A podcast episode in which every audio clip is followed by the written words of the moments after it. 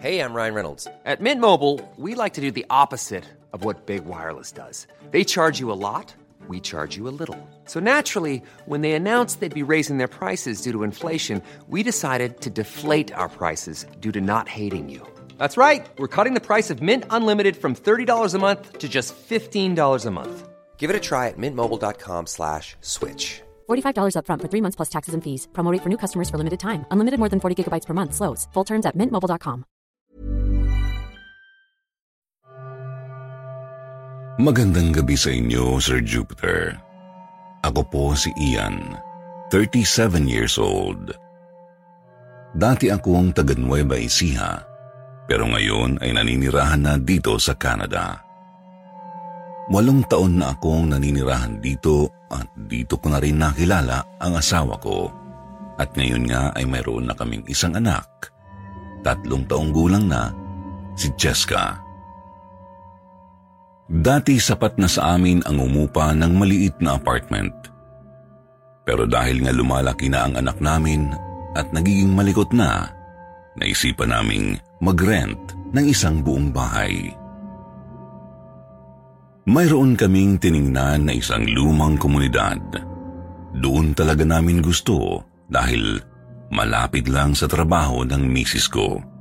Isa pa, tahimik doon Puro may edad na kasi ang mga nakatira kaya walang maingay na nagpa-party sa gabi o kung ano pang abala. Mahahalata mong luma na ang komunidad na iyon dahil luma rin ang estilo ng mga kabahayan. Ang sabi ng may-ari ng bahay na tiningnan namin, tinayo iyon noong 1980s pa. Pero bagong pa-renovate daw ang bahay kaya modern ang hitsura nito sa loob. Mayroon itong dalawang palapag. Sa itaas ay may dalawang banyo at tatlong kwarto. Sa ibaba naman ay mayroong sala, kusina at isa pang banyo. Kung tutuusin ay masyado itong malaki para sa aming tatlo. Subalit nang makita namin ang backyard ng bahay, ay natuwa kami ng misis ko maluwag. Nai-imagine na kasi namin na doon naglalaro ang anak namin. Ang sabi pa ng may-ari ay kumpleto ang basement ng bahay kaya di na kami naghanap pa ng iba. Buwan ng Agosto, taong 2021 kami lumipat. Okay naman noong una. Ginawa kong opisina ang basement Maganda dahil tahimik, lalo na kapag may mga meeting ako ay hindi naririnig ang pag-iingay si Cheska. Si Cheska po kasi yung tipo ng bata na laging tumitili.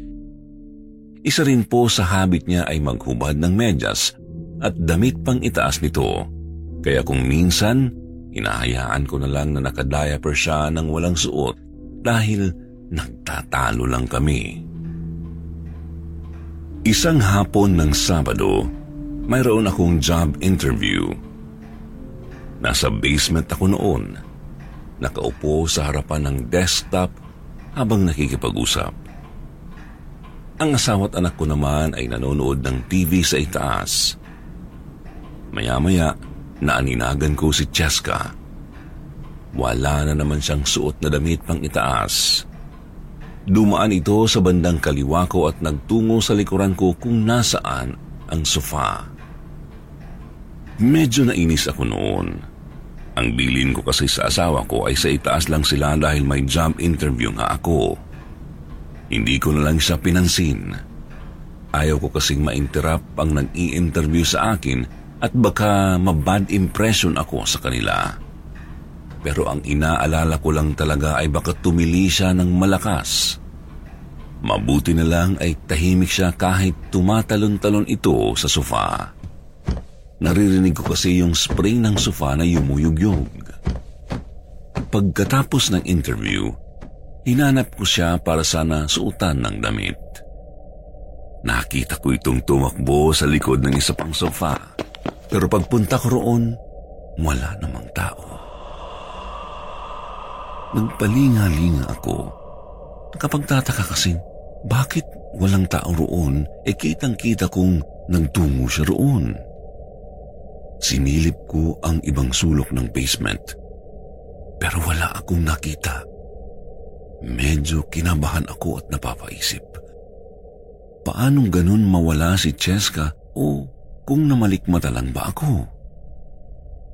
Agad akong umakyat para itanong sa asawa ko kung bumaba ba si Cheska. Pag-akyat ko sa silid namin, nakita ko silang nakahiga sa kama. Parehong natutulog. Ang nakakagulat pa, nakadamit pang itaas ang anak ko. Ginising ko ang asawa ko at tinanong kung bumaba ba si Cheska sa basement. Sabi niya, hindi naman daw dahil pinatulog niya ito. Agad kong sinabi sa asawa ko na nakita ko si Cheska sa basement. Nakahubo pa nga at pabalik-balik sa likuran ko. Naramdaman ko kasi yung dampi ng hangin nung dumadaan-daan siya, kaya alam kong may tao roon. Isa pa, narinig ko yung spray ng sofa na yumuyugyug, kaya ang alam ko ay tumatalon siya roon. Habang kinikwento ko sa kanya iyon ay nagsisitayuan ang mga balahibo ko. Sa mga nakikinig, ito po ang larawan ng basement namin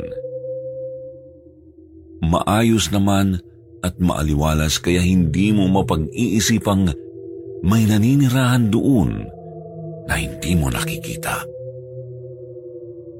Kung mayroon pong sensitibo sa inyo at sakali mang may mapansin kayo dito sa larawan, i-comment nyo lang po at babasahin ko.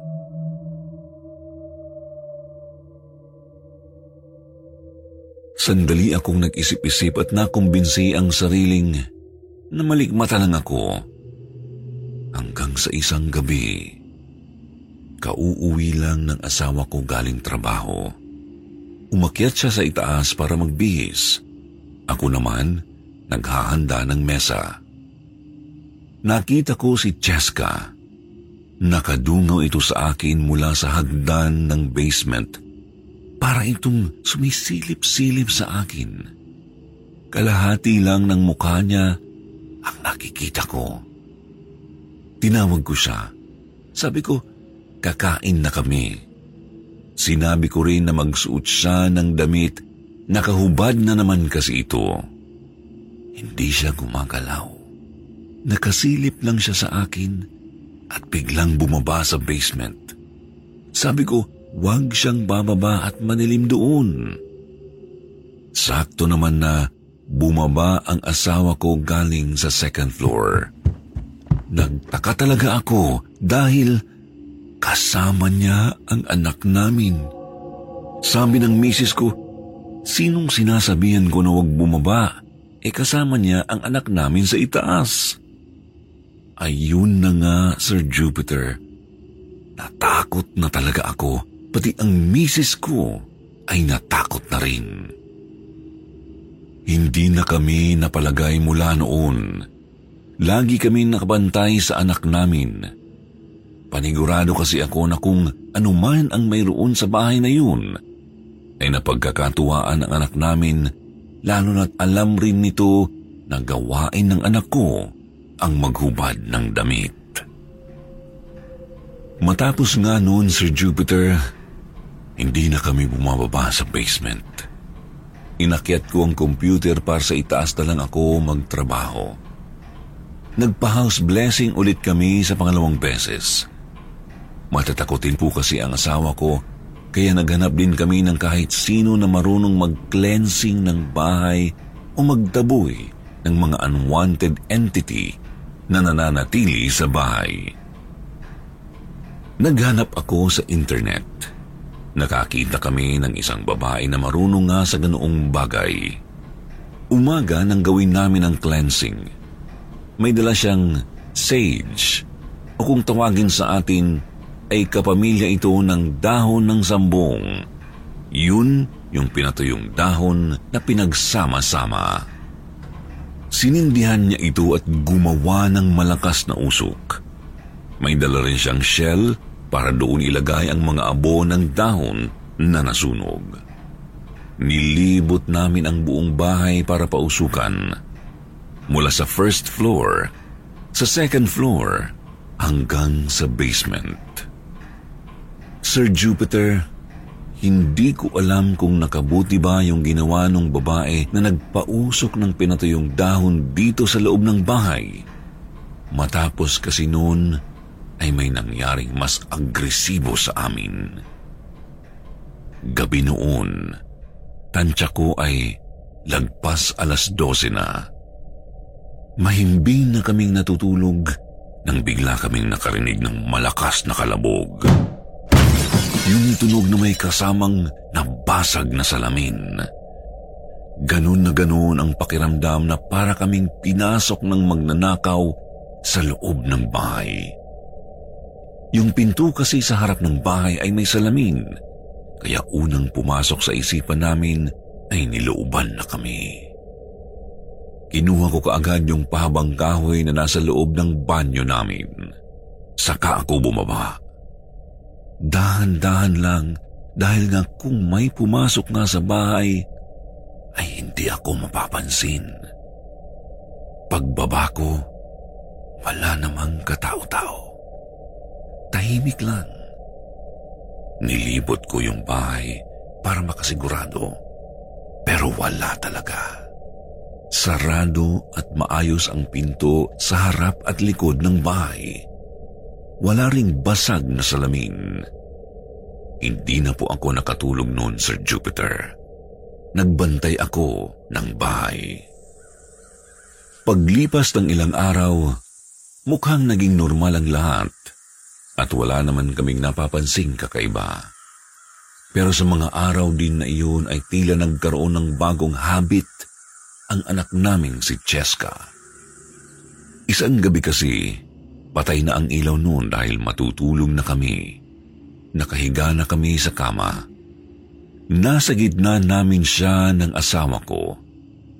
Tahimik lang kami noon nang biglang magsalita siya. Sabi niya, Hi, Monkey! Nasundan niyo ng paghagikgik at sasabihing kinikiliti raw siya ni Monkey. Nagtaka kami. Sabi namin, anong monkey? Medyo kinilabutan ako sa sagot niya. Sabi niya, nasa loob daw ng kwarto namin si Monkey. Kanina daw kasama namin sa kama. Pero ngayon, nakasabit na daw sa bintana. Natakot talaga ang misis ko pero kalma lang ako. Ayaw kong ipakitang natatakot ako para mag-relax lang siya dahil gusto na niyang bumangon at huwag nang matulog. Kaya sabi ko, karaniwan naman sa mga bata ang may imaginary friend, lalo na't nag-iisang bata lang siya sa bahay at walang kalaro.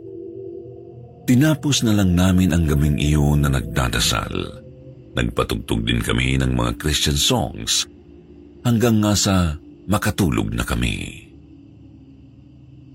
Ngunit sa mga nagdaang araw ay ilang beses pang naulit iyon. At kung minsan ay parang may kinakausap na ang anak namin. Napapatingin ang misis ko sa akin dahil raw baka nga kamultuhan yun o ano. Pero mukhang hindi naman. Mayroon kasi siyang manika na mukhang unggoy. Kaya kako, baka yun ang monkey na tinatawag niya. Saka doble-doble na ang ginawa namin sa bahay. House blessing at house cleansing pa. Ilang araw ang lumipas na lagi naming naririnig si Cheska na nagsasalita mag-isa na parang may kalaro. Minsan, magbababay siya kahit wala namang ibang tao. Sa totoo lang, Sir Jupiter, medyo uneasy ako. If you're looking for plump lips that last, you need to know about Juvederm lip fillers. With Juvederm Volbella XC and Juvederm Ultra XC, your lip look, whether it's subtle or bold, can last up to one full year with optimal treatment and no additional maintenance. Find a licensed specialist and see if it's right for you at juvederm.com today. That's J U V E D E R M.com. Add fullness to lips in adults over 21 with Juvederm Volbella XC or Juvederm Ultra XC. Do not use if you have severe allergies or a history of severe allergic reactions, or if you're allergic to lidocaine or the proteins used in Juvederm. Tell your doctor if you have a history of scarring or taking medicines that decrease the body's immune response or that can prolong bleeding. Common side effects include injection site redness, swelling, pain, tenderness, firmness, lumps, bumps, bruising, discoloration, or itching. As with all fillers, there's a rare risk of unintentional injection into a blood vessel, which can cause vision abnormalities, blindness, stroke, temporary scabs, or scarring. For full important safety information, visit juvederm.com. Everyone knows therapy is great for solving problems, but getting therapy has its own problems too, like finding the right therapist, fitting into their schedule, and of course, the cost. Well, BetterHelp can solve those problems. It's totally online and built around your schedule. It's surprisingly affordable too. Connect with a credentialed therapist by phone, video, or online chat, all from the comfort of your home. Visit betterhelp.com to learn more and save 10% on your first month. That's BetterHelp H E L P. ko. Pero gusto kong maniwala na nasa stage siya ng pagkakaroon ng imaginary friend. Ngunit ang nakapagtataka, nakatago naman yung manika niyang mukhang unggoy. Hindi naman niya ito nilalaro. Isang hapon, nagtanim-tanim kami ng mga bulaklak ng misis ko sa bakuran, habang si Cheska naman ay nasa tabi ng hagdan papasok sa likod ng bahay. Naglalaro. Maya-maya, naririnig na namin siyang nagsasalita. Paulit-ulit niyang sinasabi ang, Abi mo? Bulol po ang anak naming si Cheska. Pero pareho namin naintindihan ng misis ko ang sinasabi niya. Ang sabi niya ay, Anong sabi mo? Hinayaan lang namin siya. Pero maya-maya lang ay tinatawag na niya kami.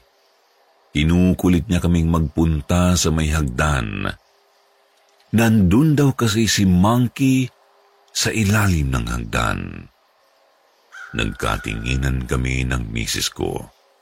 Paanong mapupunta sa ilalim ng hagdan ang tinatawag niyang monkey eh nandoon lang yung manika niyang unggoy sa loob ng playroom niya. Pagpunta namin doon ay nagulat kami ng asawa ko. May nakita kaming maliit na ribulto na sa ilalim ito ng hagdan. Natakot ako at kinilabutan. Mayroon kasi itong mahabang tenga. Mukha itong hayop o ano. Sir Jupiter, Pinicturan ko po ito kaya sa inyong mga nakikinig. Heto po ang larawan. Ewan ko kung ano ito at kung bakit ito nasa ilalim ng hagdan sa likod ng bahay. Nakakakilabot isipin na ito pala ang kinakausap ng anak ko na tinatawag niyang monkey.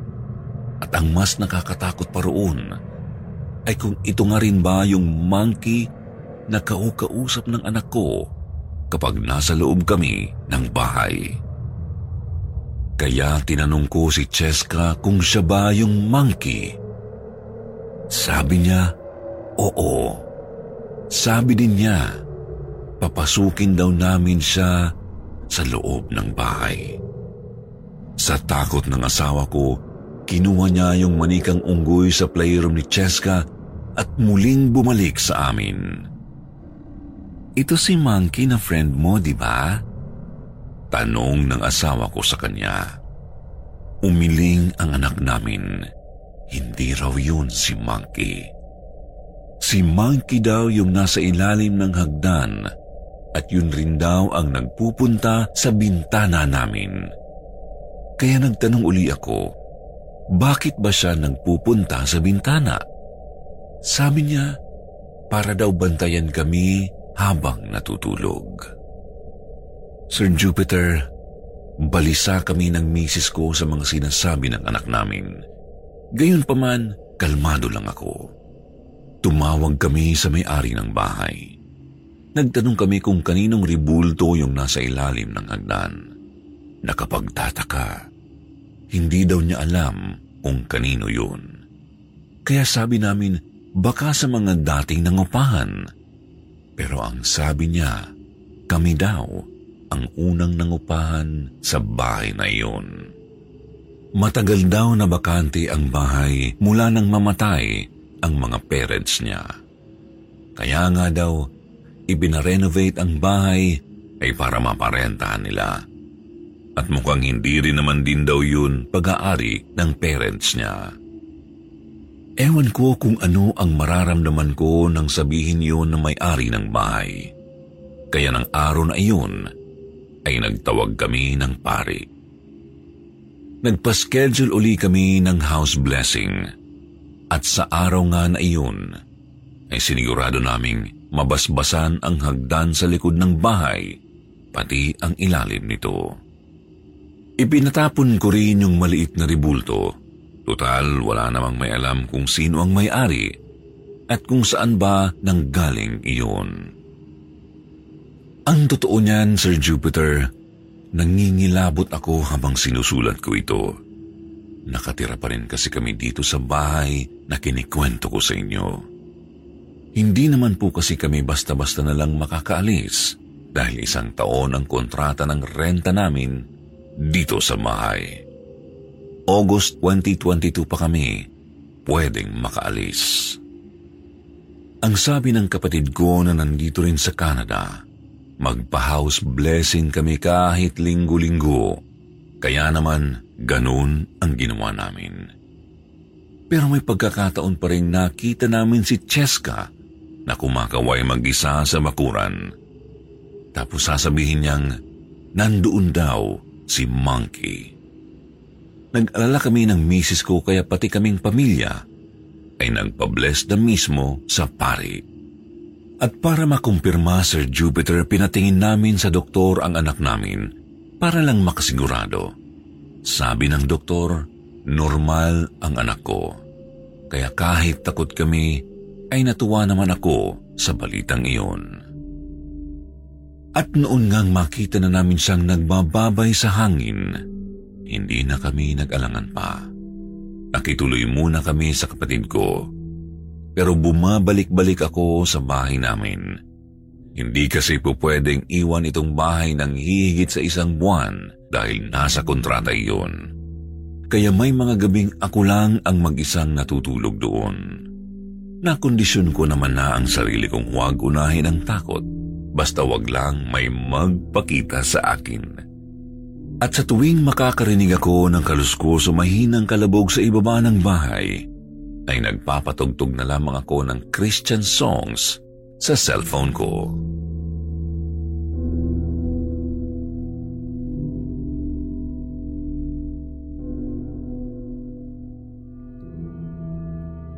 Magandang araw po, Sir Jupiter, sa lahat ng inyong mga taga-subaybay. Tawagin niyo na lamang po akong Freddy. Nagtatrabaho po ako bilang isang sekretary sa isang kumpanya dito sa Laguna. Ang kwentong aking ibabahagi ay hinggil sa mga naging karanasan namin ng kapatid ko at ng pamilya namin sa bagong bahay na aming nilipatan. Nakapag-asawa po ng dayuhan ng ate ko at nagkaroon sila ng dalawang anak. Ngayon ay napagpasya nilang kumuha ng mas malaking espasyo kaya naghanap kami ng mas malaking malilipatang bahay. Tamang-tama naman ang nakuha namin. Tatlong palapag ito at may tatlong beranda rin. Malawak din ang bakuran nito at talagang sakto lang. Nang bagong lipat kami rito ay wala namang kaming nararamdamang kakaiba. Hindi po ako nakakakita ng mga multo o kung anuman, pero nakararamdam po ako. Sa mga unang linggo ay wala naman akong napapansing kakaiba. Subalit makalipas ang tatlong linggo ay may napapansin at nararamdaman na ako. Nasa ikalawang palapag ang kwarto namin. Katabi ng kwarto ko ang silid ng mga pamangkin ko kung saan magkasama lang sila. May mga gabing may mga naririnig akong yabag ng mga paa galing sa itaas, doon sa ikatlong palapag. May mga pagkakataon din na paghating gabi ay tinatawag ang ate kong buntis. Natatakot kami noong una, baka kasi may gawin silang higit pa at ikapapahamak namin.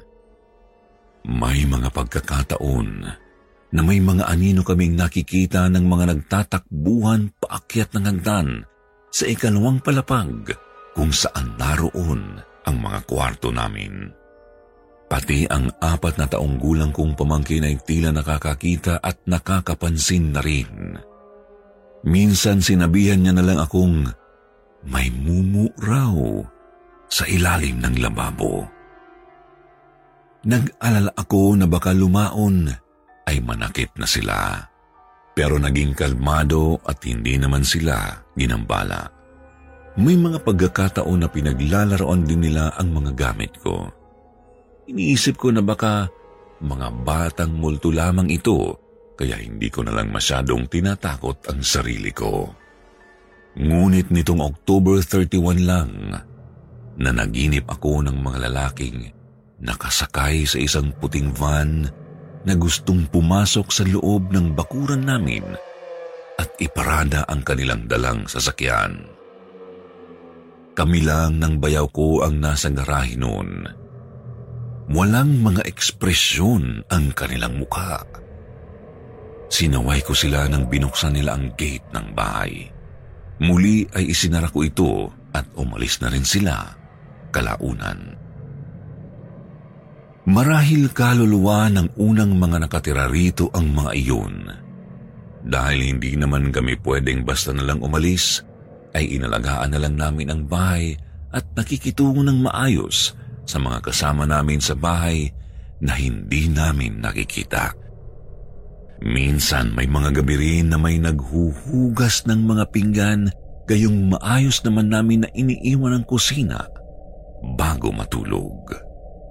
Nasanay na lang din kami kalaunan dahil hindi naman sila nananakit o nang aabala sa amin. Saka sa probinsya pa man, ay may mga naging karanasan na rin kami ng ate ko sa mga ganito bago pa man kami lumipat ng Laguna. Ang may-ari talaga nito ay family friend ng katrabaho ko. Lumipat din sa kanapabayaan ito at naabandona ng matagal. May German national na tumira din dito bago kami, pero hindi rin nagtagal. Sa makatuwid ay parang kami lang ang nanatili ng matagal dito. Ang mga nauna kasi sa amin ay umalis dahil nga sa mga nakakasama sa loob ng bahay na hindi naman nakikita. Hanggang dito na lang, Sir Jupiter. Sana mapili niyong basahin itong karanasan ko. Maraming salamat at magandang gabi.